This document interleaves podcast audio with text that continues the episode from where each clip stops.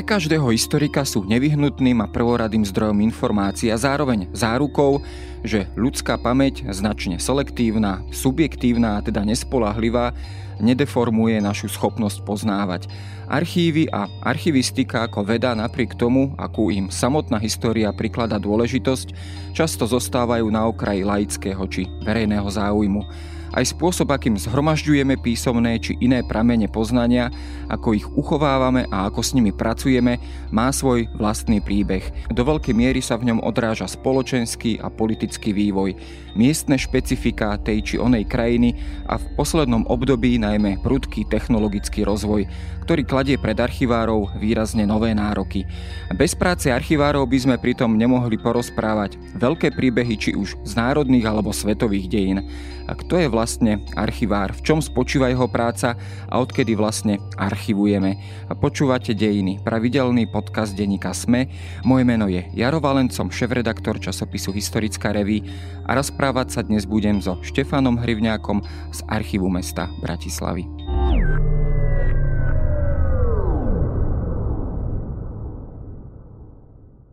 V dnešnej bláznivej dobe o kvantitu informácií nie je núdza. O ich kvalitu však áno, najmä pri všeobecne zložitých témach, ako sú financie, právo či ekonomika.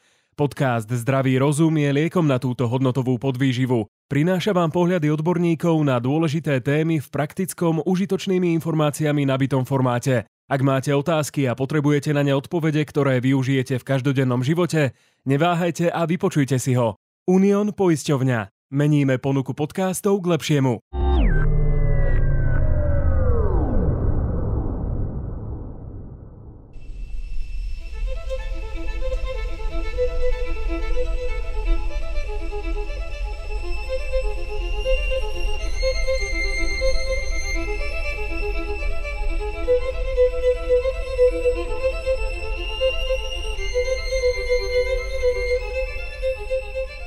No, na začiatok asi je potrebné si trošku aj zadefinovať možno tú diskusiu a jednak predmet debaty, kto je vlastne archivár. Ja som sa snažil možno aj dopatrať nejakej takej rozsiahlejšej definície tohto povolania, tohto človeka, tejto pozície, ale vždy som sa stretol len s takým konštatovaním, že je to človek, ktorý pracuje v archívoch alebo s archívnymi jednotkami alebo archívnymi súbormi.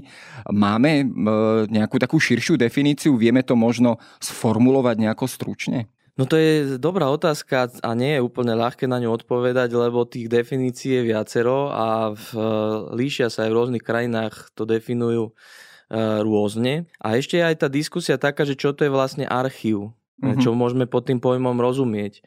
A v takom širšom význame ten archív je vlastne akýkoľvek súbor dát. Ľudia hovoria, že máme doma archív, nejaký rodinný archív, to sú tie rodinné písomnosti a rodinné fotografie, ktoré majú v šuflíku. E, ako archív môžeme vnímať napríklad aj samotnú zem, ktorá v rôznych tých vrstvách uchováva vlastne veľmi komplexné pamiatky na bývalé civilizácie, zaniknuté kultúry, rôzne fosílie, ktoré majú e, voči sebe vzťah, rôzny evolučný a tak ďalej. Čiže poznáme pojem televízny archív. Čiže takto postavený ten pojem archív je naozaj že veľmi široký. Ale teda archivár nerobí v nejakom na zemi, hej, človek, ktorý sa venuje teda, ja neviem, paleobiológie, je paleobiológ, nie archivár. Čiže archivár je v zásade, môžeme povedať, človek, ktorý naozaj pracuje v archíve ako inštitúcii.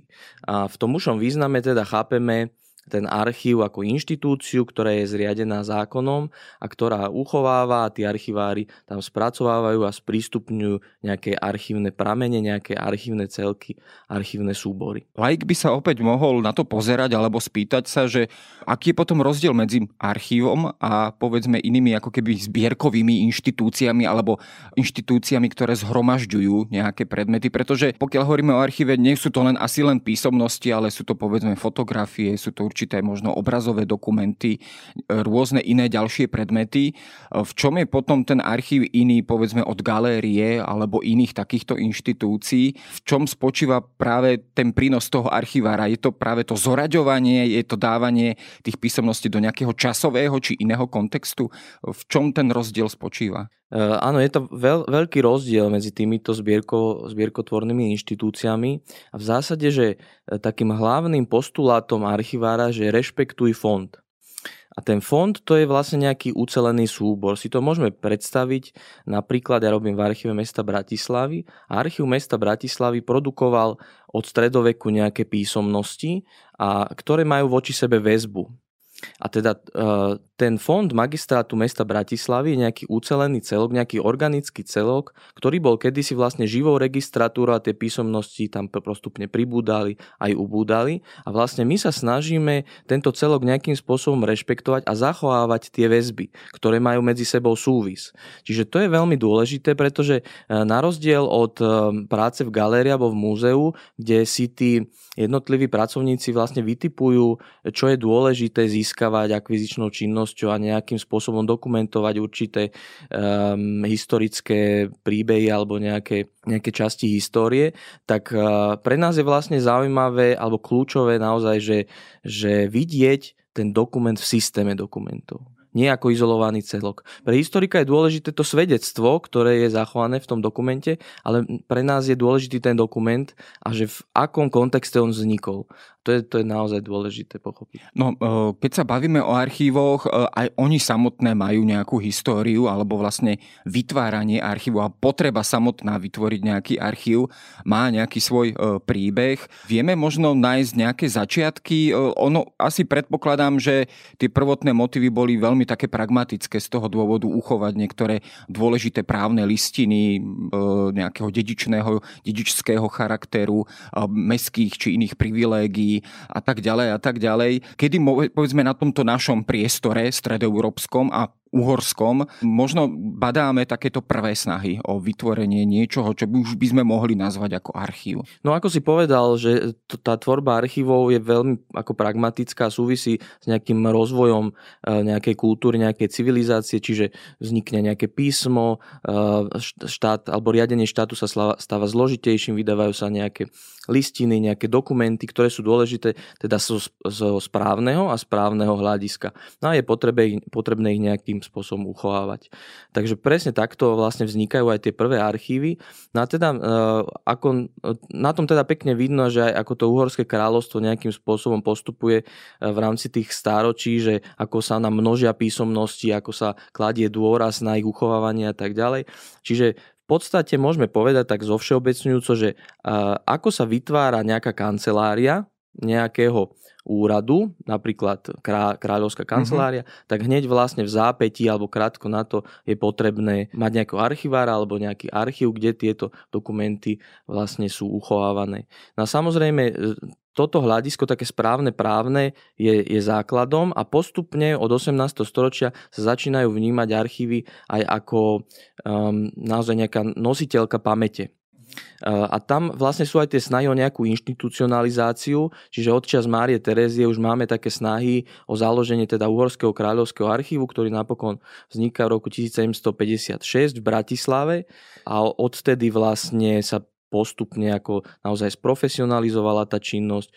Dovtedy ešte v 18. storočí archivári E, e, nema, nie sú poverení len správou archívu, ale ju majú v rámci ďalších činností. No a potom v 19. storočí už sú to samostatní archivári, už sa kladie dôraz na nejaké vzdelanie a tak ďalej, čiže už sa posúvame do tej modernej etapy archívnictva. Určite na archívnictvo alebo na potrebu vytvárania archívov mal určite záujem aj samotný štát, respektíve Horské kráľovstvo alebo štátna moc, pretože samozrejme uchovávanie nejakých dôležitých kľúčových dokumentov je aj v určitom štátnom alebo aj politickom záujme. Mňa pritom e, pri štúdiu tejto témy zaujala taká, také jedno špecifikum, ktoré asi je charakteristické pre Uhorsko. To sú tie tzv. hodnoverné miesta, teda miesta, kde si aj vlastne súkromné osoby ako keby mohli prísť, overiť nejakú listinu, potvrdiť hodnovernosť alebo aj určitú právnu náležitosť alebo právnu relevantnosť e, tej listiny. O aké miesta išlo, išlo, išlo v podstate o taký, dá sa povedať, živelný proces, že vznikali ako keby aj archívy v takého, takého súkromného charakteru alebo súkromné archívy, či už nejakých šlachtických rodov, súkromných osôb a podobne? Áno, tieto hodnoverné miesta to je naozaj špecifikum vlastne Uhorského kráľovstva. To, čo v západnej Európe plnili verejní notári, tak u nás boli tieto hodnoverné miesta, ktoré vlastne fungovali pri nejakých cirkevných inštitúciách, napríklad pri Bratislave, Bratislavskej kapitule, Nitranskej kapitule a, a tak podobne. A za nimi chodili uh, rôzne dnes by sme ich nazvali, že stránky, tejto boli nejakí šlachtici a, a právnické osoby, ktoré vlastne si nechávali prepisovať tie, tie listiny. A oni, keďže to bolo vlastne intelektuálne centrum vždycky, tieto církevné inštitúcie, tak oni to vykonávali, túto činnosť a vytvárali teda si, si vlastné archívy, ktoré vlastne ale dneska už sú súčasťou, ako, sú ako dneska archívne fondy v, naš, v našom vnímaní a sú súčasťou verejných archívov. Možno pre takú, takú predstavu opäť e, veľmi laickú a pokiaľ je to možné si to nejako aj vizualizovať, ako tie archívy povedzme v týchto časoch, či už e, v neskorom stredoveku alebo aj v novoveku vyzerali, boli to nejaké miesta, ktoré boli vyslovene ako keby formované alebo, alebo budované s tým, že to má byť archív, alebo boli to jednoducho niekde nejaké truhlice umiestnené e, na, niek- na niektorých, ja neviem, stoličných úradoch a podobne, kde iba boli umiestňované tieto listiny a tieto dokumenty. Skrátka možno pre takú úplne že základnú predstavu, ako to mohlo vyzerať. Áno, tak áno, spočiatku to presne boli nejaké truhlice, potom neskôr skrine, e, dokumenty boli v takých kožených kapsách uh-huh. uschovávané, čiže ešte predtým, ako nám naozaj narástla tá písomná produkcia, tak vlastne nebolo až také náročné to uchovávať, čiže to bolo e, naozaj nejakom stoličnom dome uchované, alebo v Bratislave v Starej radnici, vo veži a podobne. Čiže no, neboli to také inštitúcie, možno ako dneska si niekto mhm. predstaví, mm-hmm. že celá budova a, ne, a nejaká e, sa tam robí aj kultúrna, osvetová činnosť a tak ďalej, že to boli také naozaj jednoduché uh, uloženia.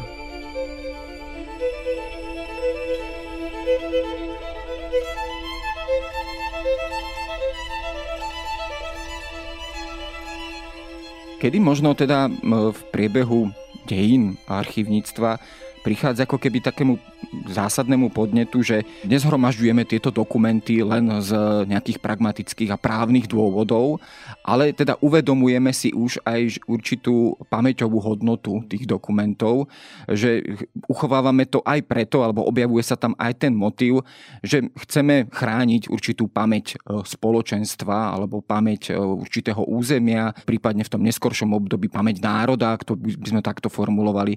Kedy možno poprvýkrát dochádza k takémuto motivovaniu archívnictva? No takú prvú lastovičku u nás, ja si myslím, že predstavujú, predstavujú notície Matia Bela, kde vlastne tie spolupracovníci aj čerpali vlastne z archívov alebo vedeli niečo o tých archívoch, dokonca v tých notíciách je, sú tam aj zmienky o archívoch, čiže tam už je taká, takéto vedomie toho, že ten archív teda uchováva ozaj pamäť toho štátu, toho národa toho nejakého geografického priestoru. No a potom sa to veľmi sprofesionalizovalo eh, v 19. storočí, čo súvisí aj naozaj s nárastom záujmu o vedu, o vytvorenie historiografie ako naozaj že vedeckého, vedeckej disciplíny.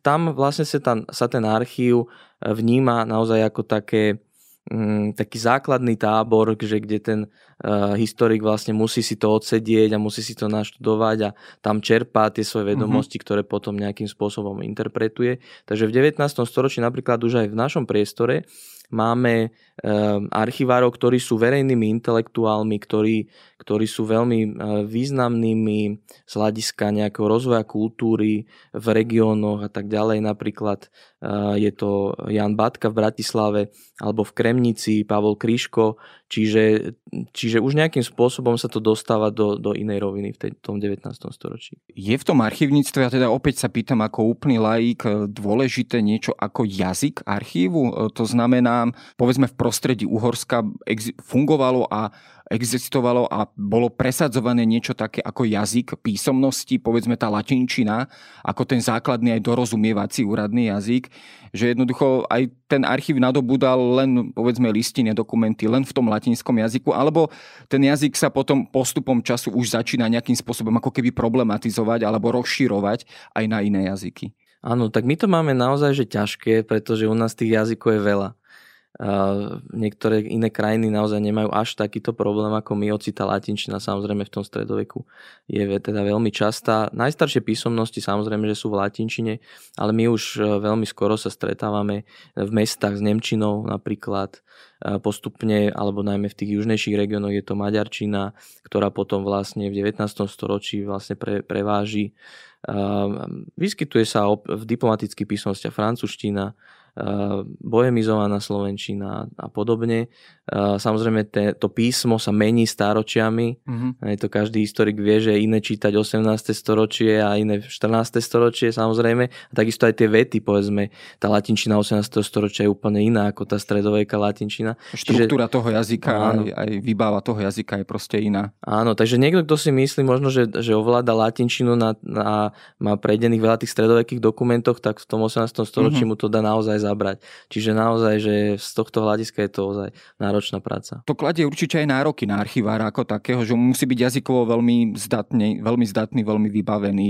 Sú aj povedzme v tej kvalifikácii archivára nejaké takéto jazykové podmienky, to znamená teda, že mal by byť latinčinár, e, prípadne nemčinár, maďarčinár a tak ďalej. E, je to, taká, je to taký kvalifikačný predpoklad, asi predpokladám. Áno, tak e, keď sa študuje archivníctvo alebo aj história napokon, tak tá, tá jazyková výbava tam hrá určitú rolu.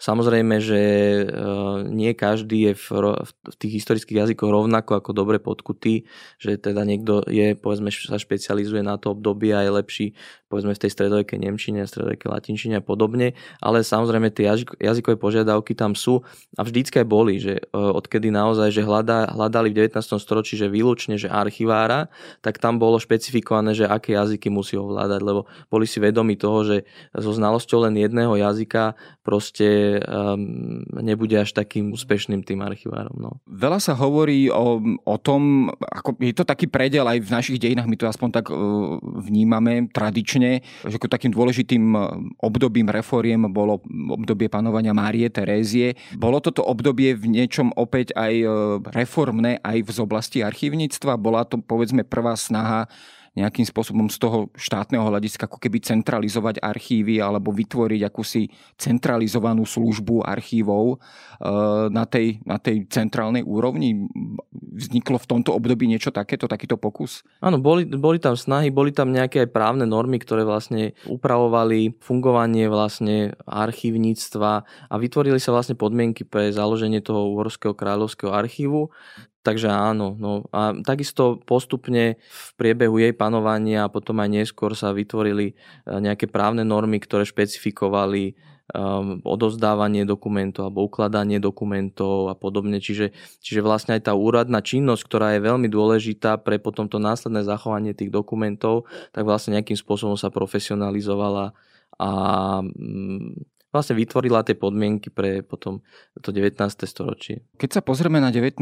storočie a na Uhorsko samotné, to je už aj obdobie mm, zostupu nacionalizmov prakticky po celej Európe. Malo toto povedzme nejaký vplyv na samotné archívy a prácu archívov? Povedzme aj s takým tým prihliadnutím, že už vtedy boli už asi jasne formulované také tie požiadavky, že archív má byť aj inštitúciou akejsi národnej pamäte alebo pamäte krajiny. Prejavuje sa to v nejakom naozaj nákladnom budovaní veľkých archívov ako veľkých národných pamäťových inštitúcií. Je tam prítomná takáto tendencia, povedzme, či už u nás alebo aj celkovo v Európe? Určite áno, je, je prítomná. Na, napokon vlastne v Budapešti vlastne vzniká Uhorský krajinský archív, dneska Maďarský národný archív.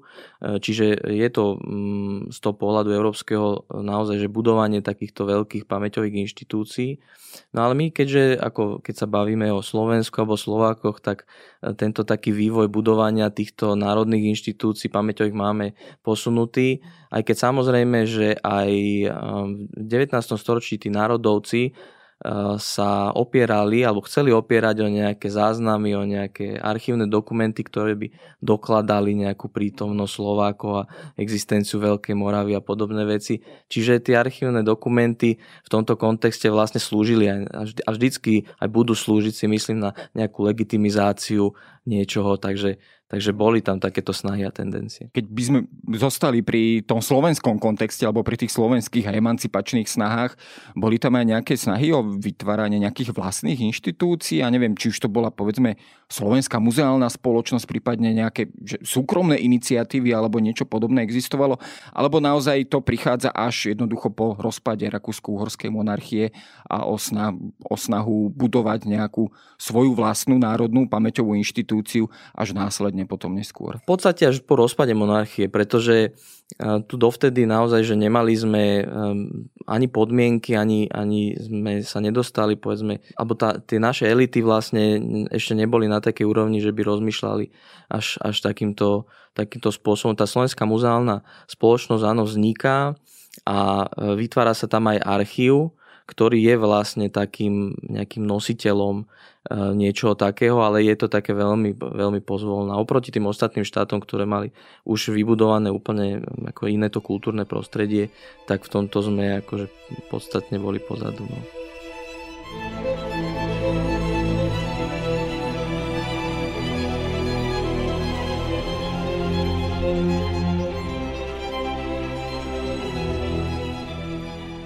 Ako sa možno ty ako archivár, alebo aj všeobecne, ako sa veda archivistika pozerá vôbec na takú tú snahu budovania národných archívov?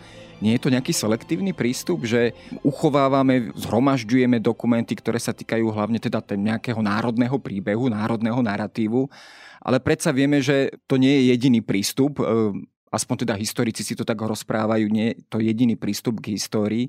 My musíme zbierať všetky dokumenty, všetkého, čo sa týka dejín na danom území. Prejavuje sa to povedzme aj taký takéto, také tie nacionalistické tendencie e, dotýkali sa priamo aj štýlu a práce archivárov?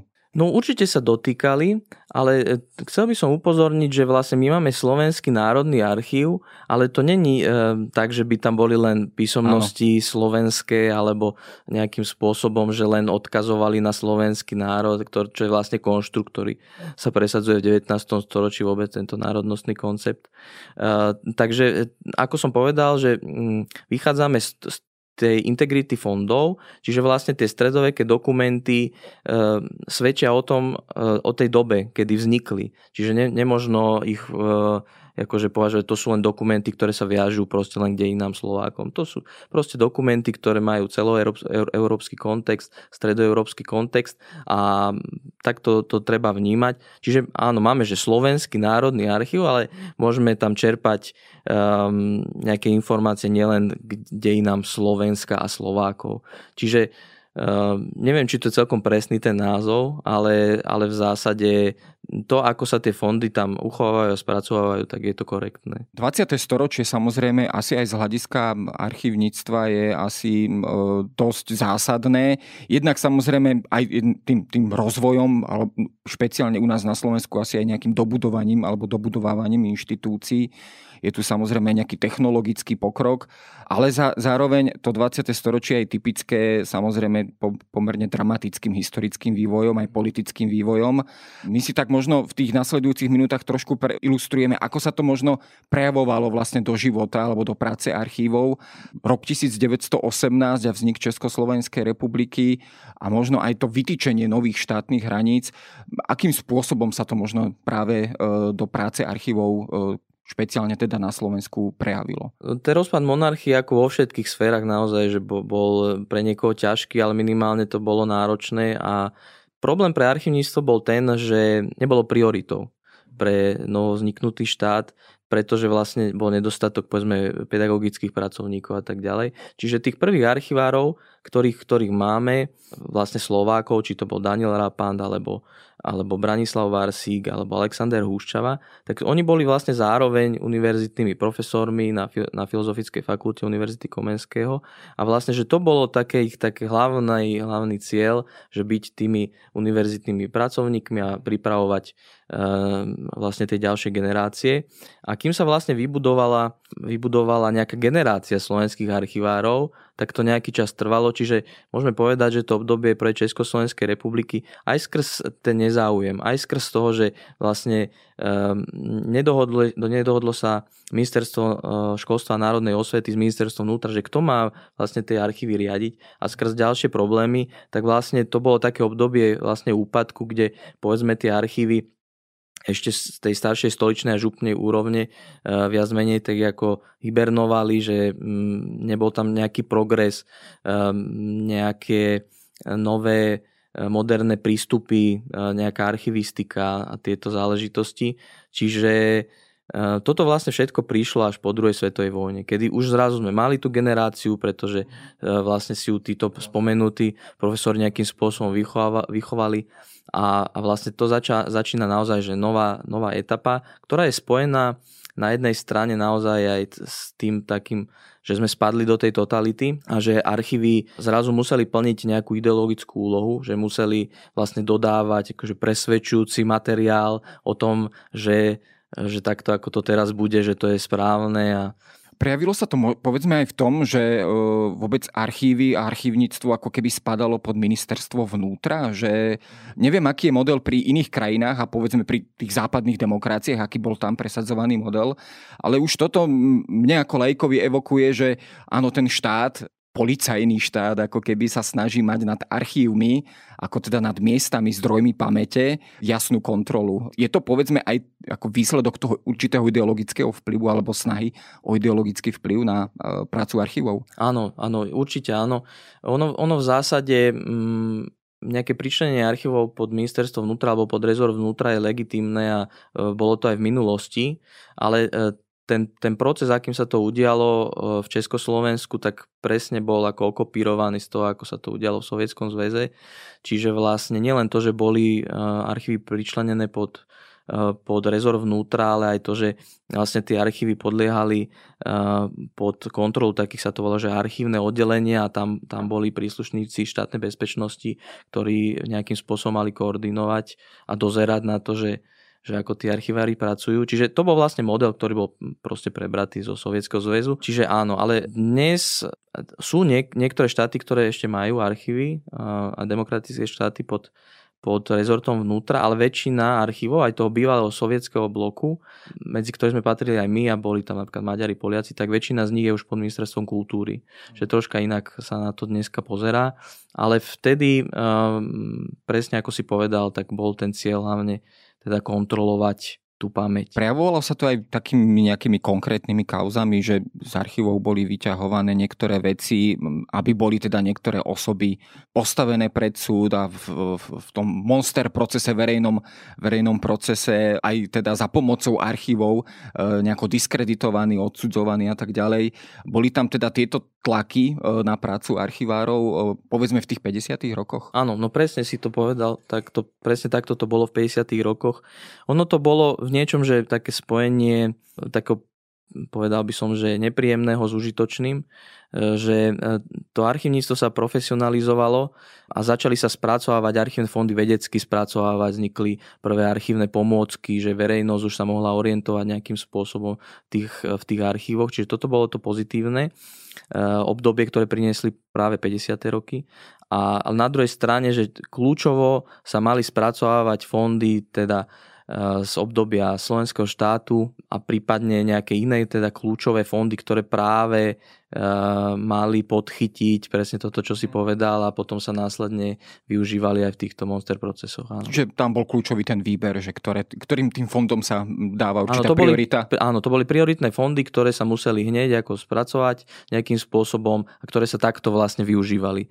Čiže keď dneska hovoríme, že že sprístupnili, že našim, našou úlohou je sprístupniť, no tak oni sa sprístupnili len už na takýto účel. No, tak to je už tak. Zároveň toto obdobie uh, už potom tých neskorších 60 ale hlavne asi 70 80 rokov, a keď hovorím o 70 80 rokoch, období normalizácie, tak zároveň aspoň možno z takého, nazvem to, materiálneho hľadiska alebo technicko-materiálneho hľadiska sa ako keby dobudovávajú aj tie veľké inštitúcie. Myslím, že v 75. bol postavený alebo dobudovaný e, tá budova Národného archívu. Zač- začala sa výstavba. Respektíve začala sa výstavba, tak. A to je taká ikonická budova. Je to teda obdobie, že kedy e, napriek obdobiu neslobody, tak tie technické, technicko-materiálne zázemie pre to archívnictvo naozaj zaznamenalo prudký rozvoj na Slovensku?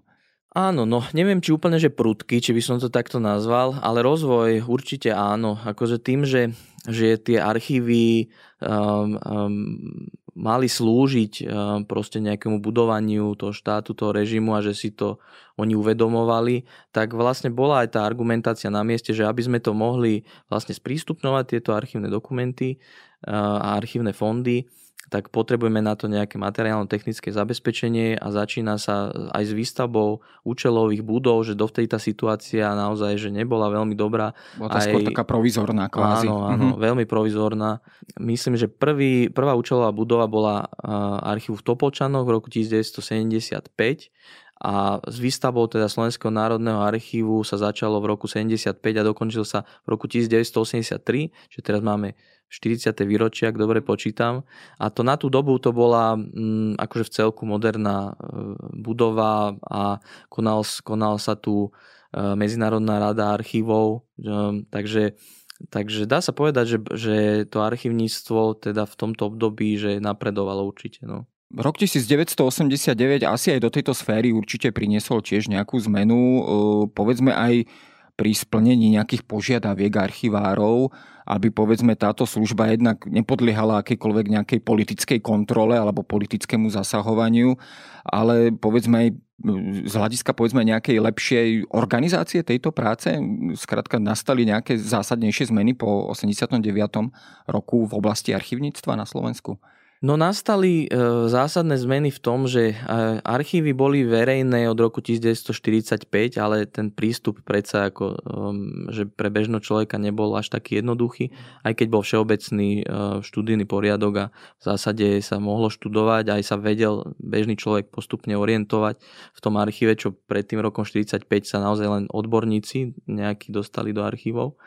No ale potom v 89. nastal taký boom že archívy sú už takými, že ozaj e, verejnými inštitúciami v tom pravom slova zmysle, že ľudia tam chodili e, dohľadávať dokumenty ohľadom reštitúcií a tak ďalej. Čiže tá organizácia práce sa veľmi zmenila e, v tom, že na archivárov boli úplne iné nároky kladené, ale skôr také ako z toho správneho hľadiska čo e, teda ako tá komunita archivárov úplne nehodnotila pozitívne. Na jednej strane e, áno, že chceme pomôcť tým ľuďom akože do, dopomôcť sa k nejakej spravodlivosti alebo k nejakým reštitúciám, k nejakým návratom, k nejakej um, podobným záležitostiam. Na druhej strane, že to bol ako, akože veľký tlak vtedy, najmä v tých 90. rokoch. Eh, teraz už to akože ustalo troška, ale stále eh, je tá správna agenda ako veľkou súčasťou tej práce toho archivára, že menej tá vedecká alebo menej naozaj ohľadom toho, toho spracovávania, toho získavania tých archívnych fondov. Čo je ešte zaujímavé, to sme vlastne nepovedali, že archív vlastne ne, neskončí, že je to už uzavreté a nič sa nedostane do toho archívu. Že stále sú nejaké inštitúcie, ktoré produkujú nejaké písomnosti, dneska už najmä teda aj v elektronickej podobe, a ktoré sa vlastne do archívu vlastne dostanú. Čiže vlastne treba vykonávať vlastne... Určitú selekciu alebo výber. Áno, áno mm-hmm. výber, že kontrolovať to, že ako sa tam uraduje na tých úradoch a potom vlastne to, čo archivár zhodnotí, že je dôležité, kľúčové v činnosti tej inštitúcie, tak vlastne sa získa do toho archívu. No.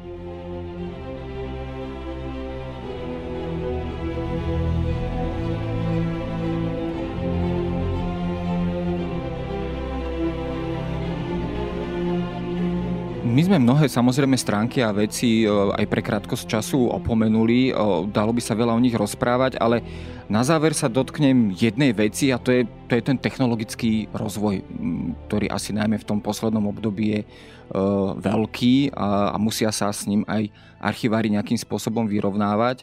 Žijeme v dobe digitálnej alebo už povedzme virtuálnej.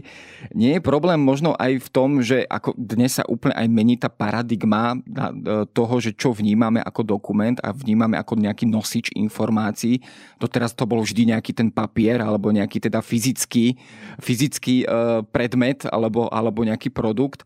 Dnes je to už všetko viac menej v elektronickej podobe, niekde sa to pohybuje v nejakých cloudoch a niekde v úplne v nejakom imaginárnom svete, aspoň pre mňa ako lajka. Eh, je toto asi zrejme veľký nápor aj na samotných archivárov, vlastne takáto zmena paradigmy, predpokladám. Mhm, určite áno a eh, to je veľká téma, eh, ktorá už, ktorá už dlho rezonuje v svetovej komunite archivárov a práve preto, že ako si povedal, že keď si bol dôležitý ten nosič tej informácie. A dneska sa nám to úplne mení, že ten nosič vlastne nie je podstatný, že dôležité je zachovať tú autenticitu tej informácie, ktorá je niekde zapísaná a tak, aby vlastne sa nejako nemenila, že od tých 100 rokov, keď niekto bude študovať nejaký virtuálny dokument, aby vlastne bol presvedčený o tom, že tá informácia že je pôvodná, že nebola nejakým spôsobom upravovaná a tak ďalej. Čiže toto sú ozaj že veľké výzvy, kde musím teda povedať, že troška zaostávame za, za zahraničím, ale snad sa to pohne k lepšiemu. Um, preberať tieto elektronické záznamy elektronické dokumenty do virtuálnych archívov, teda už nie do, ako sme hovorili, do tých kedysi tých skríň a do týchto záležitostí, tak to je tiež akože veľká téma, je to náročné je, to, je potrebné to zvládnuť ehm, aj technologicky a mať na to dostatočné priestory, dostatočné kapacity, čiže opäť sú potrebné nejaké investície. Čiže to sú stále naozaj veľké otázky, ktoré nás budú čakať a čím vlastne bude tá doba ďalej postupovať, tým viac nás to bude tlačiť, toto preberanie elektronických záznamov, takže dúfam, že diváci budú vlastne to sledovať, že ak si s tým poradíme. No. no určite budú sledovať, určite to budeme sledovať aj my a to aj asi aj ilustruje, že e, naozaj práca v archívoch je ďaleko možno náročnejšia alebo modernejšia alebo rýchlo sa meniaca činnosť, než, než si možno úplne laicky vieme predstaviť a e, zároveň je to určite veľmi mimoriadne zaujímavá činnosť. Je to tak, ale ešte keď môžem doplniť, tak aj historik dnes už nepracuje len tak, že sedí mm. v tom archíve a si prepisuje uh, tie záznamy, ale že už musí naozaj že ovládať naozaj tiež uh, veľké množstvo penzum, uh, pe, veľké penzum vedomostí z iných odborov naozaj, čiže aj v tomto. A musí byť aj technologicky Áno. zdatný dnes už naozaj. Ja sa tiež s tým stretávam, že jednoducho pokiaľ človek nie je aj po tejto stránke nejakým spôsobom edukovaný, tak, tak tiež jednoducho ide pozadu alebo zaostáva. Je to tak, tie nároky sa no zvyšujú. Každopádne uh, som rád, že sme si mohli aspoň urobiť taký krátky aj historický vhľad do problematiky archívnictva alebo archívov, uh, či už u nás na Slovensku, ale aj vo všeobecnosti vo svete. A rozprával som sa so Štefánom Hrivňákom z archívu mesta Bratislavy. Vďaka. Ďakujem za pozvanie, pekný deň.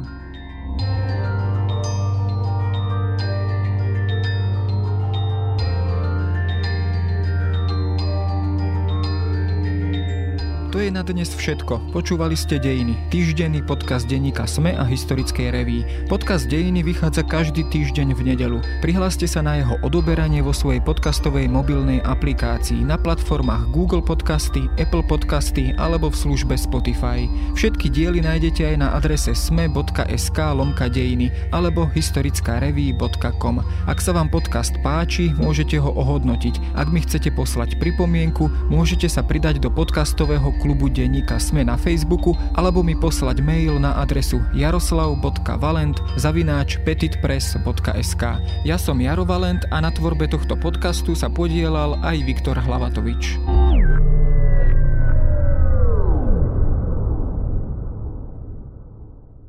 V dnešnej bláznivej dobe o kvantitu informácií nie je núdza. O ich kvalitu však áno, najmä pri všeobecne zložitých témach ako sú financie, právo či ekonomika. Podcast Zdravý rozum je liekom na túto hodnotovú podvýživu. Prináša vám pohľady odborníkov na dôležité témy v praktickom, užitočnými informáciami nabitom formáte. Ak máte otázky a potrebujete na ne odpovede, ktoré využijete v každodennom živote, neváhajte a vypočujte si ho. Unión poisťovňa. Meníme ponuku podcastov k lepšiemu.